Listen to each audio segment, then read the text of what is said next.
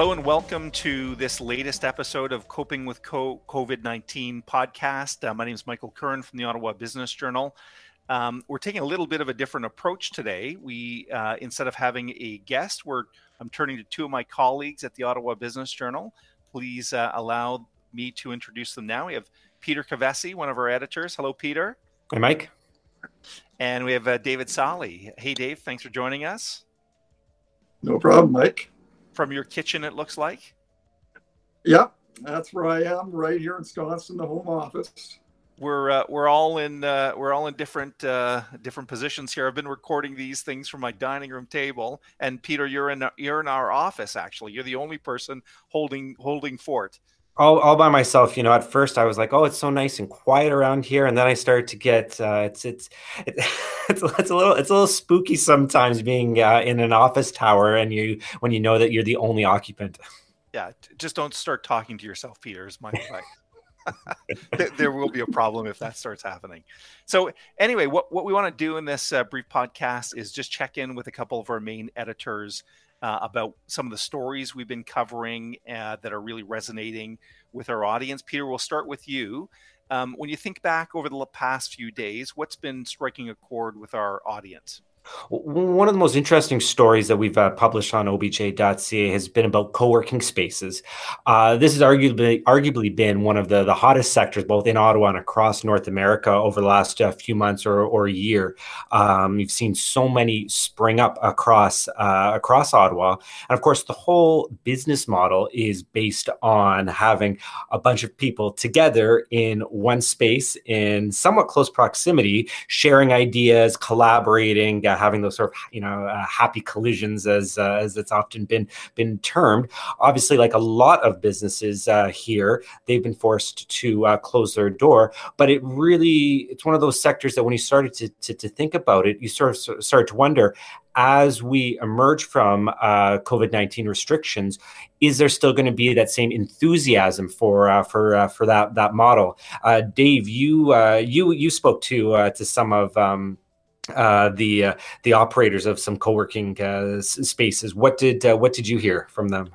Well, uh, like basically, that's exactly right, Peter. Um, uh, there's um, let's say a lot of anxious moments right now for. Um, for a lot of um, smaller independent co-working operators, I mean, you've got the big guys, the Reguses, um, the Spaces, those type of companies. They're hurting but the little guys uh, are, really taking it on the chin right now. Um, so th- this week I spoke to uh, a couple of operators. Uh, Trevor Clark, um, who runs head office Ottawa on Hazeldean Road in Kanata, um, uh, and he uh, were, was one of them. And he uh, and his partner they launched it about two years ago. they've got 15,000 square feet out there. Now, right now, I mean, they went from, he said, things were rocking and rolling in February. It was uh, the, the, the, good times were rolling. They were finally turning a profit. And then, bam, uh, COVID 19 hit. Businesses were forced to shut down. Physical distancing uh, comes in place. And right now, he says his revenues have, have dropped 80% uh, in the past month. Uh, there's still a couple of people popping in now and then to print off a few documents, whatnot. And he does have some permanent tenants who who are still coming in every day, but but he relies heavily. Uh, about a third of his business comes from meetings and seminars. Well, those aren't happening right now, and probably aren't going to be happening anytime soon. And, the problem is, even when the social distancing and um, uh, measures are eased and businesses can open back up, really, uh, are you going to want to sit around with a hundred of your closest friends in, in a in a small room and uh, listen to a seminar? So uh, so there's a a bit of worry there. Um, and um, the same uh, sentiment was echoed by uh, Meher Arar, who over, operates two co-working spaces in town. He shut them both down last month and um, says he doesn't know when he's going to open them up again. Now, there is some light uh, amidst all the gloom. I mean, um, uh, there are people who say that, um, that that co-working spaces might find a niche once things start to open up as kind of a way to help companies reopen in stages in a safe way so that you may not want to invite everybody back into your main office. So then you might, uh, you know, consider um, letting some of your colleagues work from a co-working spot like Coworkly or head office Ottawa, or or work from home, so kind of split things up. And um, and uh, and co-working spaces also they're already looking at other ways of making money, devoting more space to to dedicated private offices, and um, and of course they're going to probably have to space out their desks a little more. Um, that could lead to more higher charges, but at the same time, they're saying uh, certainly Clark at least that his uh, his phone's already been ringing uh, with people who, uh, who, as he put it, are going nuts working at home and just want to get out of the house once the restrictions are lifted. So he's still uh, he's still trying to maintain his sense of optimism.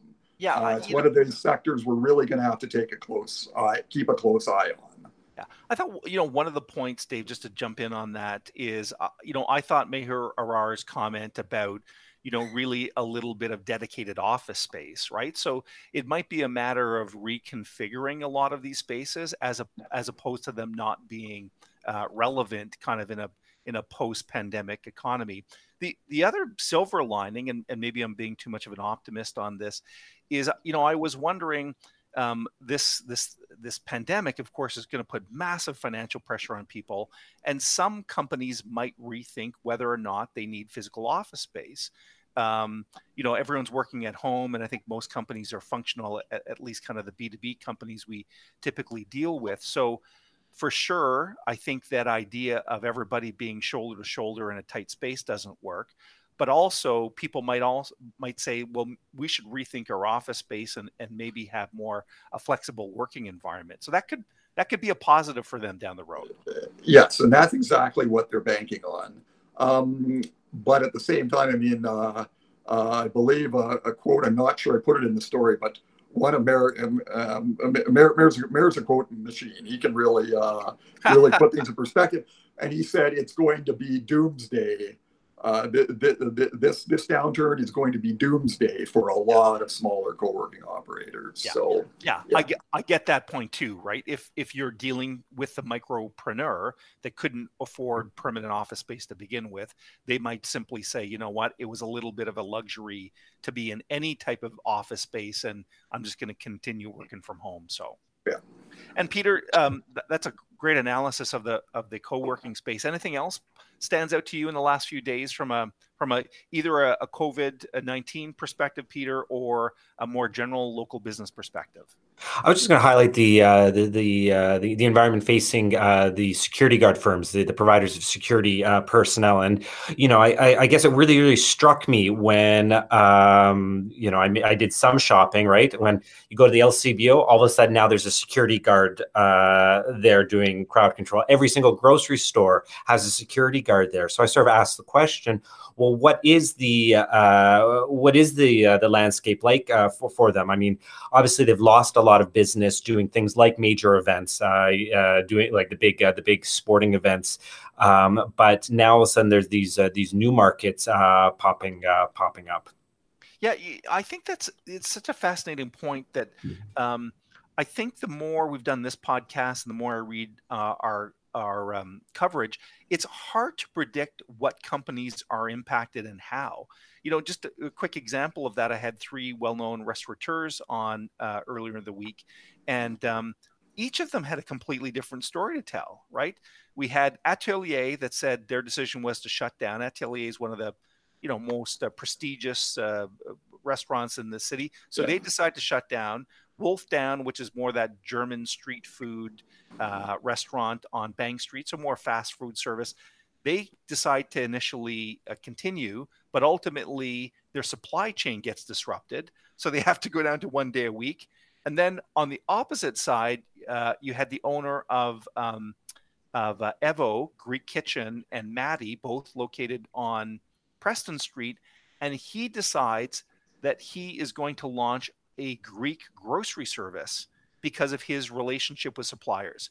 So, like, those are three people that aren't even located more than let's say two or three kilometers away from each other like basically the same part of town and three completely different stories within ottawa's restaurant sector it blows my mind that you can't be too presumptuous about who's who are the winners and who are the losers in the pandemic economy Yeah, absolutely. Uh, you just never know. Uh, like I agree, where you're going to find uh, where you're going to find a new niche that's just going to kind of crop up unexpectedly. Um, and I'll just uh, throw in another couple of companies I talked to this week uh, in the e-commerce in, in, the you know space, not directly um, involved in the sense that they don't host e-commerce sites, but they cater to e-commerce platforms one of them being Point 3D Commercial Imaging, which um, which is a small company started by uh, this, uh, Spencer McPherson and his brother, um,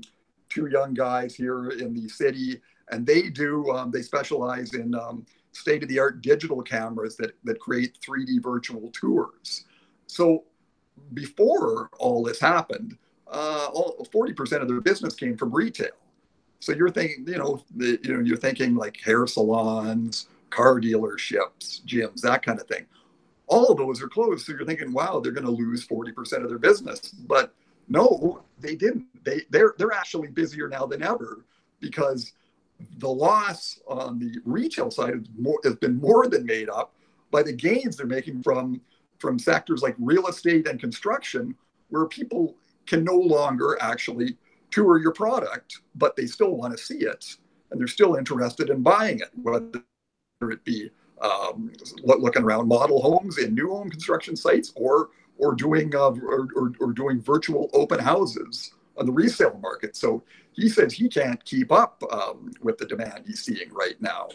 So that's that's another example of a business that that that kind of um, was able to uh, make make uh, lemonade in a sense out of what could have been a lemon. And, and, what I wonder is, is as these new innovations do do come to market, and uh, you know consumers become more familiar with them, is that going to lead to permanent changes in our behavior? Is that going to lead to a permanent shift in the market for companies uh, such as such as that? Are we are we going to? I mean, obviously, right now that's the only way to, uh, in a lot of cases, is to do these sorts of viewings is is the uh, the virtual route. Um, but uh, I'm curious if it is going to have a long lasting uh, impact on how these these uh, how these industries uh, do do business. Listen, listen, guys. Thank you very much for joining me today. Appreciate uh, bo- both of you. You're you're you've been massively overloaded. Like a lot of businesses are suffering a bit of a downturn, but the level of activity's gotten busier. So I thank both of you for keeping our uh, viewers um, and larger audience informed. Thanks for this. Just before we sign off, I wanted to mention uh, something coming up next week.